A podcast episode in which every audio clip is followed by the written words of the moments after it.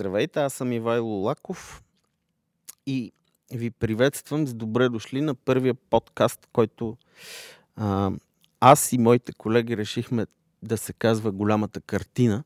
Нека първо ви кажа няколко думи защо а, решихме да направим и подкаст, освен че има телевизия, сайт, списание, Bloomberg Business Week и още други канали.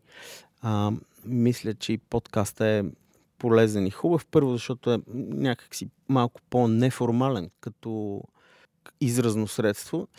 И, и, и второ, защото така по този начин можем леко да вдигнем и, и завесата, какво случва зад сцената, как решаваме, кои теми са важни а, и, и всичките такива неща. Защото ние, цялата редакция на Bloomberg TV България сме а, как се казва, засипани с океан от информация. Ние разполагаме в, а, в нашия нюзрум с а, пълен достъп до, до Bloomberg терминала а, и с а, достъп до Bloomberg.com и следим новините не просто а, регионално, а глобално. А, това, което правим, е много по-глобален поглед върху ситуацията. Това, което наистина движи и провокира процесите в световен мащаб в една или друга посока. Ще ви дам след мъничко и конкретни примери, за да стане ясно за какво говоря, но това, което аз разбирам под а, новини и фундаментално важни неща, е диаметрално различно от това, което вие получавате като новинарски емисии по телевизиите. Няма да казвам кои. А, но, за мен е много важно да се знае, че м- когато си пуснеш новините вечер, седнеш да гледаш и получиш първа новина, бус с мигранти участвал в гонка с полицията на магистралата – после получиш втора новина, как роми са се сбили с кирки и лопати в а, Казанлъшко. Трета новина получаваш а, включване по телефона на бременна лекарка, която обяснява, че не е замесена в трафик на мигранти. Честно казано, това просто не са новини. Истинските новини са свързани с а, финансовата система по света и геополитическата ситуация. И който ви обяснява, че, че другото е по-важно, просто лъжи и манипулира. Много е важно, защото водим такива разговори, включително и в а, редакцията на, на Bloomberg TV България непрекъснато. Тая, тая работа с а, неутралната журналистика е пълна измислица. Значи журналистиката не може да е неутрална, защото зад нея винаги стои човек. Докато стои човек за журналистиката, тя няма да е неутрална. Тя ще носи елемента на човешкия фактор и неговите пристрастия. Сега стана ясно в последно време, Аксел Шпрингер Ферлак това е едно от най-големите издателски компании, издателство а, германско в света, едно от най-големите в световен мащаб. То контролира, да кажем, емблематичния жълт вестник Билд в Германия, но има присъствие и в Америка и на други места. Стана ясно, че те съкратиха почти половината от журналистическия си състав, защото ще го заместят с изкуствен интелект. Съкратените журналисти са тия, които се занимават с неутралната журналистика, подбора на чистите новини, тия елементарните неща, а всъщност това, което остава да работи в Аксел Шпрингер Ферлак и в техните медии, са унези хора, които могат да дадат допълнителна добавена стойност, т.е. анализ, коментар или нещо подобно, да ти обяснат какво от това, че някаква новина се е случила. Нещо се случва, ама какво от това, какво следва, това всъщност е по-важното и това е истинската журналистическа работа. Та в този смисъл, като казвам, че, че а, неутралната журналистика е пълна измислица, така е да, защото когато си пуснеш вечер новините и седнеш вкъщи пред телевизора, имаш човек, който седи зад решението, коя новина да се излъчи на първо място в емисията, коя на второ, коя на трето, четвърто, пето, шесто и така. за да се стигне до 20 и някоя минута в новините, където се съобщават а, в рамките на 20-30 секунди какво става с а, войната в Украина, а, има ли банкова криза в Америка, ще се пренесе ли тя в Европа. Всичките тия неща за мен са 100% манипулация. Лъжовна подмяна на обществения дневен ред с маловажни и незначителни неща. Нещо, което в а, Bloomberg TV България няма да е така, поне докато нали, а, екипа и темите зависят от мен, т.е. До, до, до когато аз съм главен редактор. В този ред на мисли искам да ви покажа няколко, няколко неща съм подбрал и съм поканил за участие а, да ми партнира в този подкаст Голямата картина в първи епизод Руселина Петкова. Ако си пуснете Bloomberg TV България между, между 9.30 и 10.30 сутринта, а, ще можете да видите Руселина като водеща на сутрешния блок.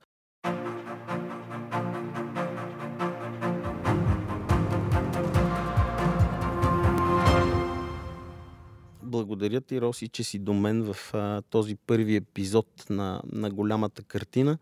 Какво си мислиш? Аз ти дадох много кратка, а, много кратко предизвестие, че, че изобщо ще записва подкаст, но точно така исках да го направим. Да не е формално и, и да, да стане като някакъв разговор между нас.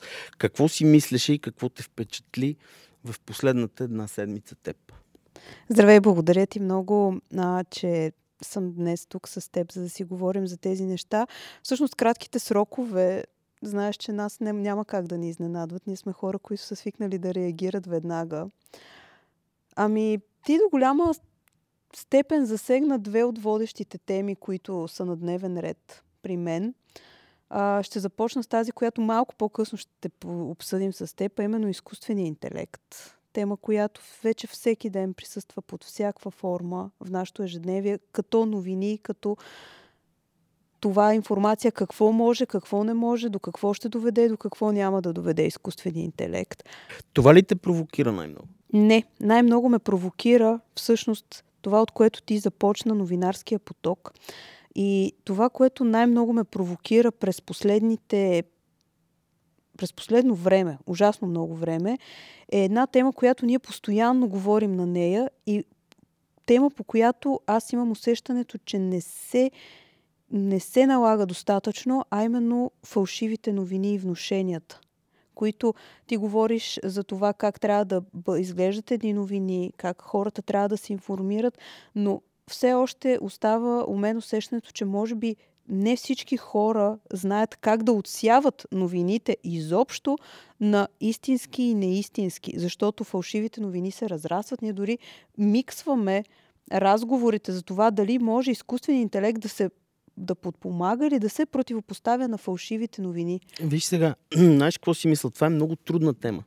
Това не е нещо, което може да бъде казано и обяснено в рамките на три изречения или пет минути или нещо подобно. Защото веднага ще ти се обясни, че колкото хора има, толкова много истини има. Нали? Това, което твърдиш, че е истина ти, някой друг ще каже, че не е истина. За него истината е нещо друго. В този смисъл, нали знаеш, на, на, на тая земя нищо не е абсолютно, а е въпрос на перспектива, въпрос на гледна точка и така нататък. Но, разбира се, с оговорката, че журналистиката работи с доверие, а не с абсолютни а, категории. И доверието е нещо, което можеш а, много дълго време да работиш за него, да го постигнеш, да го спечелиш и да го изгубиш страшно бързо. И тогава всичко се сгромолясва. Значи, нашата основна валута, с която ние работим, е доверие. В този смисъл е много болезнено да гледам как млади хора, защото вече не е модерно да се гледа телевизия, никой не гледа телевизия. От, да кажем, 16-17 годишните до 40 годишните много трудно сядат пред екран в точно определен час, когато стартира любимо телевизионно предание. Изобщо нещата не са такива, каквито бяха едно време. Точно затова правим подкаст, за да, за да дадем възможност на избор да ни слушат и хора, които предпочитат да си пуснат а, Spotify или Google Podcasts или да си подкарат подкаст на iPhone-ите а, или там SoundCloud, всичките възможни места, на които могат да ни слушат, да, да им дадем тази възможност. Пък дали ще го правят, вече това си е техен избор. Това, което започнах да казвам, изключително болезнено ми е да гледам как хората, младите хора, биват манипулирани от всевъзможни ютубъри, влогари, много странни птици, които се появиха, понеже сега така наречените форматори на мнение, които инфлуенсват. Технологията позволява всеки да е медия. Само, че за да си медия, ти трябва да изградиш доверие. Това е основната валута, с която съжалявам, че се повтарям, но да, това е в което аз вярвам. И честно казано, научих за разни влогари от собствените ми деца, които дойдоха и започнаха, понеже аз ги възпитавам и се мъча да ги уча на критично мислене. А, дойдоха и започнаха да ми задават много странни въпроси. И аз установих, че те са били индоктринирани буквално от някакви а, случайни, а те въобще не са случайни всъщност, защото са а, сериозно мотивирани хора с огромно количество последователи в а, YouTube например. Вменяват им се пропагандни неща, които не са истина. Как известна компания, примерно концесионер, изнася златото на България, едва ли не с самосвали, което е пълна глупост. Пълна. Но това е, това е някаква огромна тема. Значи, понеже традиционните медии, тия с наложените имена и професионалните журналисти не присъстват в YouTube и не присъстват в а, подкастите и в платформите и в TikTok. А, затова децата са оставени тяхното мнение и тяхното информационно съзряване се формира от абсолютно злонамерени типажи, които вилнеят а, из, насякъде из пространство. Да, именно... Затова е важно да имаме подкаст. Извинявай, че те прекъснах, сега е твой ред. Именно това е, че трябва малко повече. А, аз се гнева от а, всичко свързано покрай фалшивите новини, защото именно липсата на критично мислене в страна на окей, оставяме децата, които нямат този житейски опит да подлагат някои неща на критика, но хора, които са над 30 години, им липсва всяко чувство да подложат неща на критика, защото аз имам хора, които са моята възраст, това са хора около 30 годишна възраст, които всяка една конспиративна теория я вярват, разказвали съм я и аз не мога да повярвам, че 2023 година, когато всички имаме свободен достъп до интернет, колкото аз мога да вляза в интернет, толкова и всеки един мой познат, му се казва някаква конспиративна теория, някой политик и яде деца или нещо, който е, ей, знаеш кой яде деца? Ми не, смисъл, провери малко по въпроса. Нали, това е пример, който естествено има десетки милиони примери, които хората просто има пропаганда и никой не подлага на съмнение нещата. И една фалшива новина минава просто е така и плъзва като пандемия в хората и нашата работа е да се опитваме да да обясняваме все повече колко е важно ти да подлагаш на съмнение всяко едно нещо, което всъщност, прочетеш в интернет. Всъщност проблема е в нас. Проблема е в традиционните медии. Проблема е в наложените медии и в професионалната журналистика, защото очевидно, ако, ако някой вярва, че нещо е, е така, нали, а, очевидно не му е обяснено по достатъчно добър начин, не му е комуникирано а, така че да може в крайна сметка да, да има мнение и решение, което да е адекватно на ситуацията. Значи, като се замислиш, едни и същи хора твърдят, че американците не са кацали на Луната, защото не могат и не разполагат с тази технология. Същите тия хора твърдят, че американците с ваксините чипират цялото световно население и го контролират. Разбираш ли? Това са две тотално противоречащи си неща, но, но ако, ако хванеш някакъв такъв антиваксър и хванеш някой плоскоземец, те ще ти обяснат, че, че нещата и стоят точно така. тези хора не отварят да прочитат повече по въпроса. Ми не им трябва. Разчитат, че знаят всичко. Добре, айде стига на тази тема. Дай да поговорим малко, защото, а, как да кажа, раз... не искам да разводнявам и не искам да натрапвам мнение на никой, но, но искаме така да изкоментираме няколко неща, които набелязах от последните дни като наистина важни. Не тия, с които започнахме този подкаст и ги изредих, а пък по-трудно намират място в а, мейнстрима, така да кажем, малко по-трудно ще се появят в новините. Ето сега две швейцарски банки се сляха. Това е важно. Защо е важно? Защото това зависи цялата финансова система, не просто на Европа, а на света. А, важно от гледна точка на това, че ако нещата в банковата сфера се объркат, а, нали, всички ще го почувстваме по джоба си. Много е, много е важно. Та, една от най-големите банки в света, швейцарската Крис Суис, се разклати и се стигна до сделка, в която нейният основен конкурент, друга от най-големите банки в света, пак швейцарска, UBS, придоби контрол върху Credit Suisse. Това, което прави впечатление, а, че начало на UBS, това е банката купувач, а, застава един човек, който се казва Серджо Ермоти. Това е топ финансова новина, да кажем. Въпросният Серджо Ермоти управлява UBS в годините след световната финансова криза, което означава, че UBS и топ банкерите на това ниво се готвят за ситуация, която по някакъв начин може би ще прилича на тази, която имахме след световната финансова криза, 8, 9, 10. Чак тогава започна възстановяването. А, това са неща, които много трудно си пробиват път в мейнстрима като новини, но вие си преценете сами дали това е важно или не. Аз само ще ви кажа, че двете банки, UBS и Credit Suisse, заедно имат активи на стойност 1,6 трилиона щатски долара. 1,6 трилиона. Няма как да не засегнем, говоряки за банката, това, което всички се а, с, с затен дъх чакахме да видим какво всъщност ще се случи с Deutsche Bank, която знаеш, че в един ден акциите й паднаха значително. В крайна сметка те не последваха. Ситуацията се стабилизира. Ситуацията се стабилизира, но въпросът тук беше доколко, е, доколко всъщност е, е какво е доверието на инвеститорите в банковия сектор в Европа, защото мненията са, че окей, банките са стабилни, Европа не е изправена пред банкова криза, но всъщност доколко може да разчитаме, защото банките се градат на, именно на доверие. Връщаш ме към темата за доверието, да.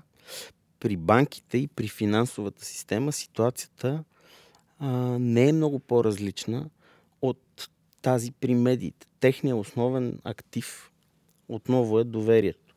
А, и като се замислиш на по-философско ниво, стигаш до извода, че а, просто парите са една фикция. И ако нямаш доверие в една валута, а, тя пропада. По същия начин се случва с, с банките, с а, ти, ти си малка и нямаш а, спомени от тогава, но през 95-та, 6-та примерно, българския лев се срина до 3000 лева за 1 долар. Това беше само преди а, колко се падат. Няма 30 години. Дори не са минали от тогава толкова.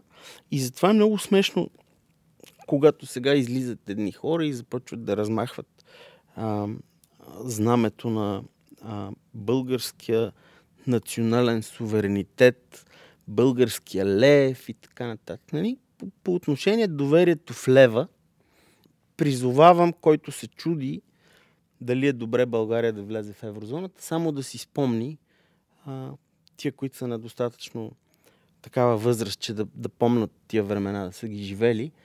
95-та, 6-та, чак седма, когато се въведе м- валутен борт, този процес започна с а, тримесечно управление на служебно правителство, водено от Стефан Софиански и след това 4 годишен пълен мандат на правителство, водено от Иван Костов, което наложи валутен борт в България. По силата на валутния борт, българския лев беше а, свързан с германската марка и в последствие при същия курс, когато Германия влезе в еврозоната, българския лев беше завързан за еврото.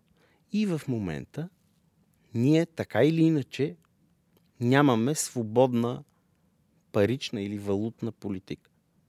Защото сме в борт и сме вързани за еврото. Това означава, че ако приемем еврото в България, колкото по-бързо стане, толкова по-добре, България няма да изгуби нещо, което до сега е имала и ще спре да го има, като влезем в еврозоната. Това са абсолютно пълни пропагандни глупости. Ако трябва да преплетем нали, темите днес от самото начало до сега, говоряки за еврото вече, защо все още стои на дневен ред? Необходимо ли е да сме в еврозоната или не? Все още ние обсъждаме 2023 година. В обществото все още има съмнение, трябва ли да сме в еврозоната или не. Разбира се, че има съмнение, защото противниците на присъединяването в еврозоната са много гласовити. Непрекъснато им. Имат трибуна, разполагат, говорят по медиите, плашат хората.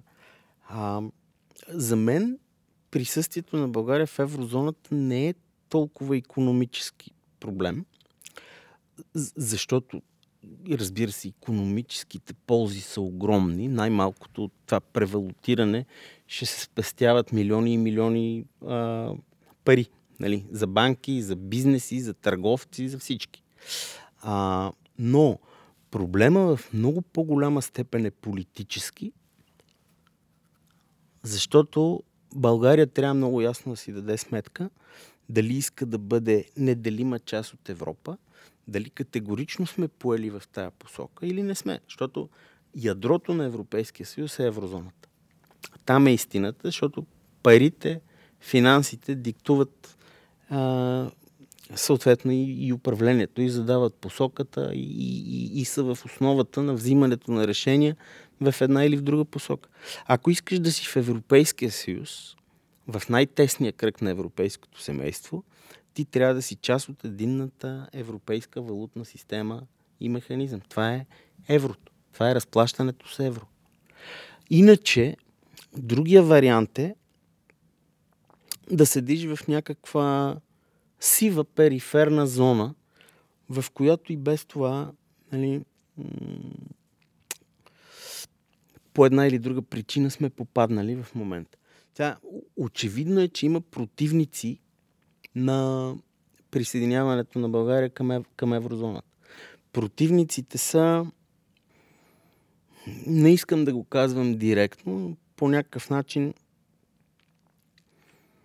обслужват интереси на така наречените трети страни. Защото влиянието на тия трети страни, сещате се за, за кого говоря, ще намалее драстично, ако, да кажем, Европейската централна банка от Франкфурт държи под пряк надзор всичко, което се случва в финансовата система на България. Това означава повече правила, повече сигурност, повече Европа. Това е еврозона. Като човек, който е голяма част от живота ми прекарва и в социалните мрежи, всъщност там много добре иллюстрират този тип хора, които въпреки интересите, които те следват, обслужват, всъщност всичко, което правят в ежедневието си е свързано с Запада и с Европа. Да, да, с посещенията, с техниката, с автомобилите си. Всичко е ориентирано на там, но сигналите, които дават са далеч по-различни. Ами, то, това някак си е, как да кажа, характерно е не само за българската, но за българската в много голяма степен политика да се говори едно, а в действителност да се прави нещо съвсем друго.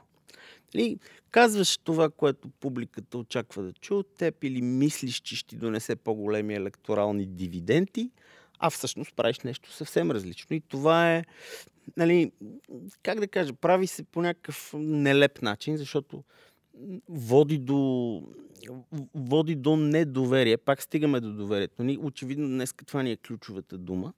А, но политиците също трябва да играят. А, основният им капитал е доверие. Нали? Те трябва по някакъв начин да се грижат за него. А, а като говориш едно, а вършиш друго, това доверие се губи. Не просто се губи, ами как да кажем, подрива, уронва цялата система на, на демокрацията. И, и това е същото, което се случва и в а, социалните мрежи.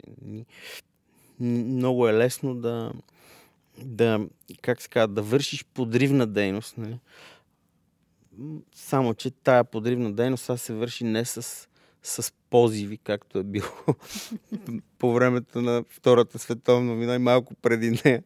Вече никой не хвърля по, позиви, ами пише глупости в социалните мрежи и така. така се и на базата нещата. на тези глупости хората трябва да направят своя избор. Въпросът е на какви неща стъпват, за да правят избора си. Ами, точно за това ми се иска просто да... Нали, провокацията да направим този подкаст беше да, да стигнем до хора, на които просто да дадем а, възможност за критично мислене. Нали, още една гледна точка към някакви неща, които ни заобикалят. Нищо повече. Няма по-големи да, претенции важно е, от това. Важно е да, да, да даваме теми за размисъл и всеки сам да направи заключенията си по тях, когато може, разбира се, защото това са теми, които в ежедневието си колко хора се спират за да прочетат всъщност за истинската причина Credit Suisse да Обещавам а, в следващите епизоди на голямата картина да има повече новини. Всичко ще е геополитика и, и финанси. И по-малко такива философски размисли, но в един такъв първи, първи подкаст исках да поговорим точно по този начин, по който говорим, за да ни усетите в смисъл такъв какво можете да очаквате от нас, ако ви харесва да, да търсите евентуално следващия епизод на, на, на голямата картина. Ето малко добавена стойност и тема за размисъл, финансова новина. Нещо, което в България много трудно ще си пробие път в мейнстрима. Жилищния пазар в Швеция. Някаква абсолютна топ тема. Какво се случва в момента? Жилищния пазар в Швеция е около 20% надолу като цени. Но това си има предистория. Предисторията е, че за последните 20 години жилищният пазар в Швеция е отбелязал ръст от 250%. 459% ръст на ипотеките. Стига се до ситуация, в която дългът на домакинствата е над 200% от разполагаемия доход и при рязката промяна на политиката на централните банки за увеличаване на лихвите, а, той е ръст в ипотечните кредити и дълга на домакинствата започва да се превръща в много голяма тежест. А, това, което се случва в момента е защо си говорим за банки, защото нали, някой може да си каже това, че някаква банка в Калифорния е фалирала нас, какво ни пука. А, е, ето какъв е механизма. Значи фалира Силикон Вали банк в Штатите и се оказва, че най-големия шведски пенсионен фонд а, губи 2 милиарда долара в резултат фалита на SVB.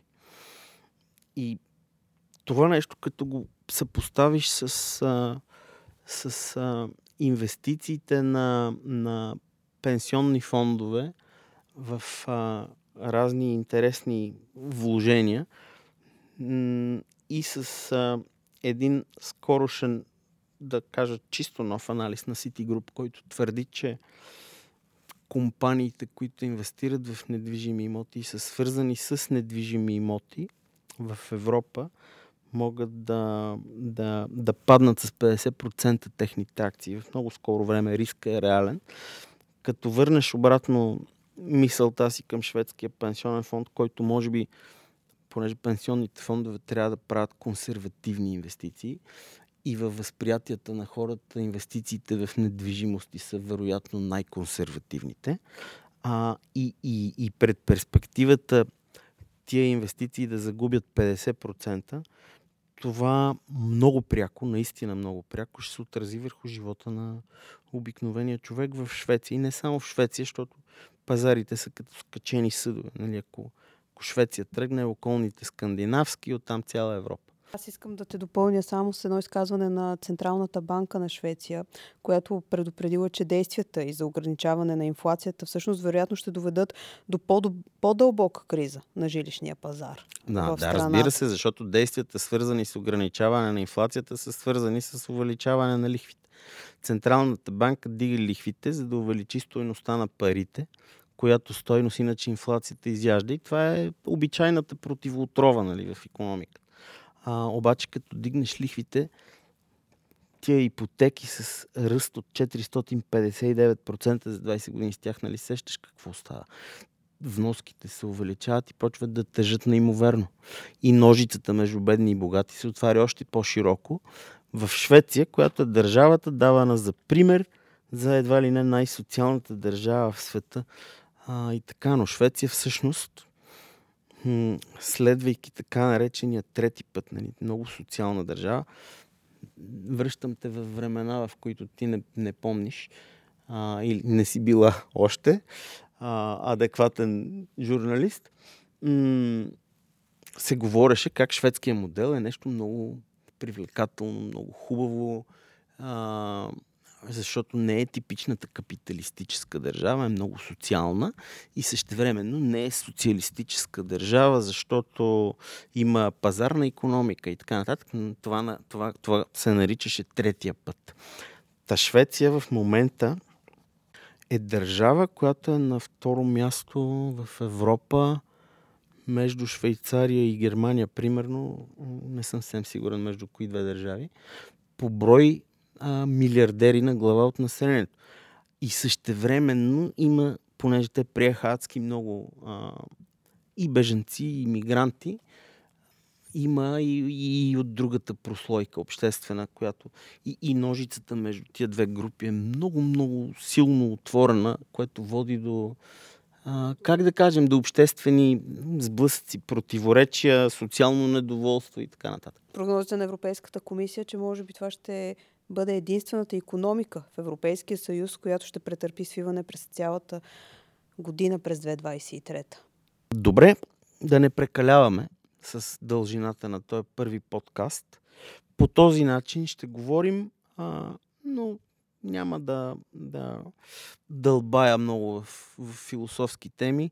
А, очаквайте ни следващата седмица. Голямата картина ще. Мисля, мисля, че ще е добре да я фокусираме върху а, неща като финанси и геополитика повече, отколкото да а, как се казва, да, да критикуваме мейнстрим медиите или нещо подобно. Не, просто даваме една альтернатива на това какво според нас а, е наистина по-важно и с по-голяма тежест в а, живота на всички ни. Това беше интрото, което всъщност искаме да ви покажем какви са истински интересните и важни неща за нас и колко много по-интересно може да бъде. Да, много по-интересно може да бъде. Роси, благодаря ти а, и до скоро.